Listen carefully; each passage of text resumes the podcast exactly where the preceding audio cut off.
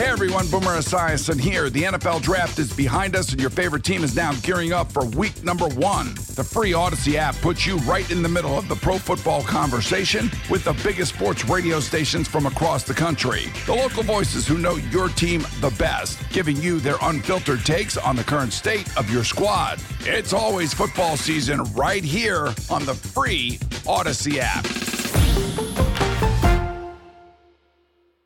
This episode is brought to you by Progressive Insurance. Whether you love true crime or comedy, celebrity interviews or news, you call the shots on what's in your podcast queue. And guess what? Now you can call them on your auto insurance too with the Name Your Price tool from Progressive. It works just the way it sounds. You tell Progressive how much you want to pay for car insurance, and they'll show you coverage options that fit your budget. Get your quote today at progressive.com to join the over 28 million drivers who trust Progressive. Progressive Casualty Insurance Company and Affiliates. Price and coverage match limited by state law. Garth Lagerwey is on the line right now, joining us here on Sports Radio 92.9 The Game, president of our Atlanta United. And uh, Garth, good to have you back on, man. Well, John and I were talking about the match last night, and, you know, unfortunately, we're just giving up these early goals, and it, it continues to happen. And it happened again last night that just kind of puts us behind the eight ball. yeah, no, it's it was definitely not the. Uh, it was a nightmare start for us, giving up two goals in the first ten minutes again, and you know just felt like easy mistakes, preventable mistakes, and stuff. And uh, what was a bummer about it was that the last two games we'd gotten clean sheets. Right, it's the first time we'd gotten back-to-back clean sheets, I think, all season. So. Um, I think we were a little bit fatigued, probably. Uh, quick turn uh, yeah. on the road in Montreal, then on the road in Boston. Uh, a couple of flights in between. Um, but it's definitely something we got to we got to get better on. We got we got to climb higher than than uh, I think we're we're sixth in the table and seventh on points per game, and um, you know we're okay, but we got to get better, and hopefully that's coming this uh, uh, with help on the way this transfer window. Uh, yeah, how unsettled has this season been? It seems like you know I, I know that uh, Garth that it is the nature of MLS, given the you know the schedule and how it falls in the calendar and things of that nature, and and injuries and things like that happen. But does this seem like it's been a lot of, you know, with with national team play and whatnot uh, that we haven't had a whole lot of time with, you know, the what you would consider the core of the team together? Yeah, you know, look, if you just take our two best players, uh, you say uh, Yorgos Giakoumakis and, and Thiago Almada, um, uh, we're five one and four uh, when they're when they start together. Uh, so the good news is is we're pretty good when we have our best players. Um, the bad news is, is is they've played half the games together. Um, now, some of that, uh, to be fair, comes down to uh, Giakoumakis' fitness, and, and it is a common issue uh, for players in their first year in MLS, where they're coming off a European season, where you know they've been playing for a long time already, right? They started last summer, they played through the fall, got a little break for the World Cup, play all through the spring, and now they're jumping into another full season. So without without a normal break that they might get in the summer. So I think we have to be, you know, still careful with Giakoumakis in that sense. But I do think, you know, if we're able to add a couple pieces uh, in the summer window here, you know, right now we've we've taken all the pain. We've traded Andrew Gutman, we've traded Franco Ibarra, we've sold uh, Luis Araujo, um, but the guys aren't their replacements aren't in here yet. We get Miles Robinson back from uh, the U.S. national team uh, now. Um, you know that'll help. You know if we can get Muyumba's visa over the line, that'll help um, and you know hopefully uh, still some more reinforcements on the way. Garth, what is it that you think this team needs? Uh, I don't want to give away any secrets, but you know everybody's talking about the transfer window and what's going to happen and blah blah blah. And I'm like, okay, what does our president think we need? We got we got to be better defensively. I mean, you, you guys hit not at, at the top. I mean, we can't give away silly goals, and in order to do that, we got to play better defense. Now we, we, we went to five defenders at the back instead of four. Had some success with that over the the Philly game and the Montreal game.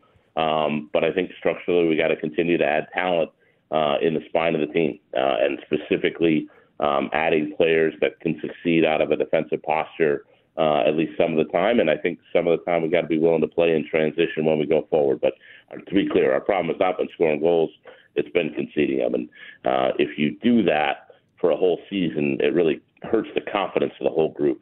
Um, and that's something we really got to work on and address. And, and you know, some of that is talent, and that's that's what we're that's what we're working on over the summer. Well, he has landed in Florida, Garth Lagerwey. Messi is in the United States. Uh, he's going to be unveiled at something called the unveiling or they're going to have a big deal. I don't know if he's going to come out of the floor like LeBron and stuff with smoke and three titles and all that. Not one. Uh, not two, but Yeah, three. yeah. Yeah, exactly. Uh, how excited are you that uh, Lionel Messi is part of MLS? Uh, it is great for the league. Uh, it is great from an exposure standpoint. It's great from uh, uh, notoriety standpoint in the sense that people are going to pay attention. You know, and we're on Apple, um, which means you can watch our games anywhere in the world uh, if you buy the subscription. And and you know, Messi is going to have a lot of people that travel with him, um, metaphorically speaking, that want to watch him. You know, and I, I do think it's great uh, for the league. Uh, you know, I know we we play them coming up here in the in the Leagues Cup. So I think we'll we'll get a our first look at it. I think I think we're down there July 26th if I have my dates right, um, in maybe July 25th. Um, in terms of uh, you know that's a game that he might play in. Garth, everybody's tried to do. I mean, you were in Seattle. You, you the, the following there is tremendous, as it is here. But everybody's tried to do these stadium games, right? And and my question is, do you think there's more of that in the future of MLS? I mean, you've got to have the star power and the backing. Atlanta unique, Seattle unique. I, I don't know if Miami can do the stadium games, game after game, regardless of Messi being there and, and selling out. I, I wonder what you think about this. You mean might they go play in a bigger venue? Yes, like in the Dolphin yes, Stadium. absolutely. Um, yes. Yeah, look, it's the Miami situation is really unique for a couple reasons. I mean, they they are building a stadium, but it's probably not going to get open until late 25, early 26, uh, which doesn't do a whole lot to address the current situation.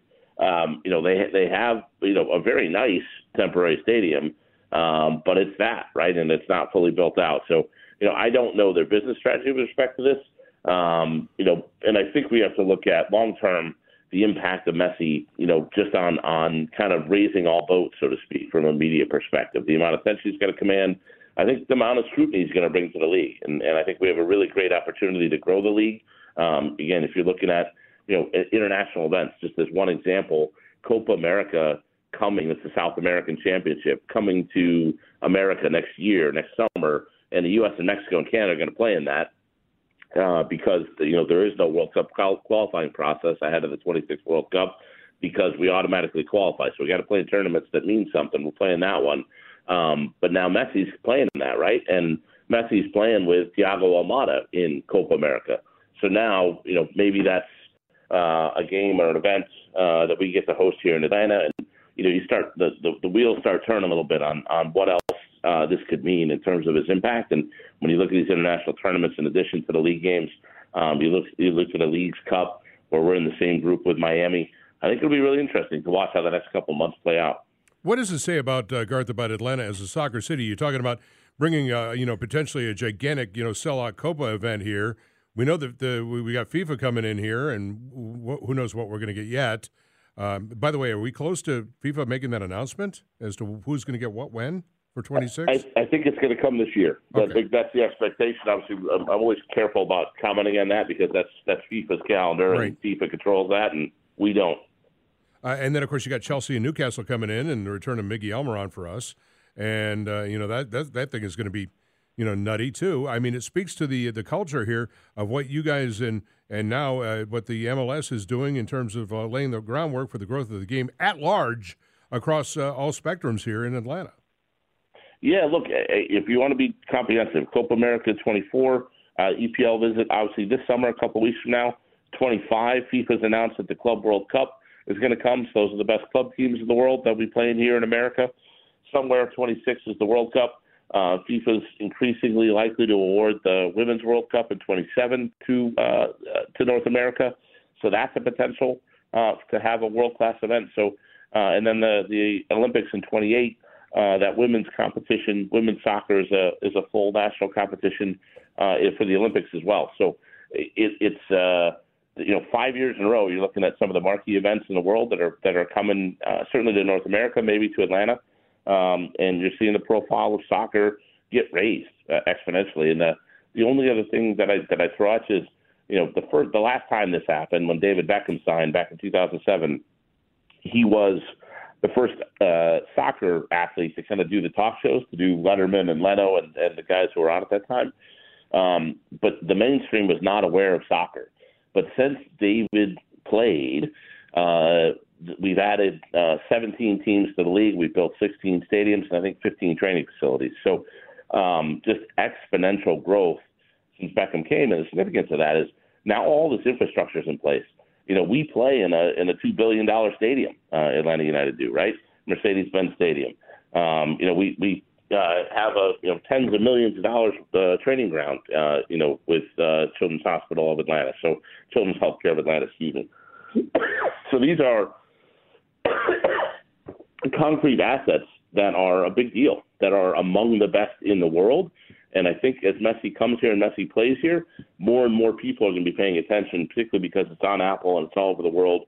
And now things like, hey, we have a top 25 crowd in the world, and we're playing in arguably the nicest soccer stadium in the world. Those are those are things that start to compound for our benefit. Always good to talk with you, Garth. Uh, we got a quick turnaround though. Uh, Orlando Saturday, seven o'clock pregame right here, seven thirty kick. Mike Conti, of course, Jason Longshore with the call. We appreciate the time as always, and hopefully we can turn around and get a result this time. You got it, man. Let's go beat Orlando.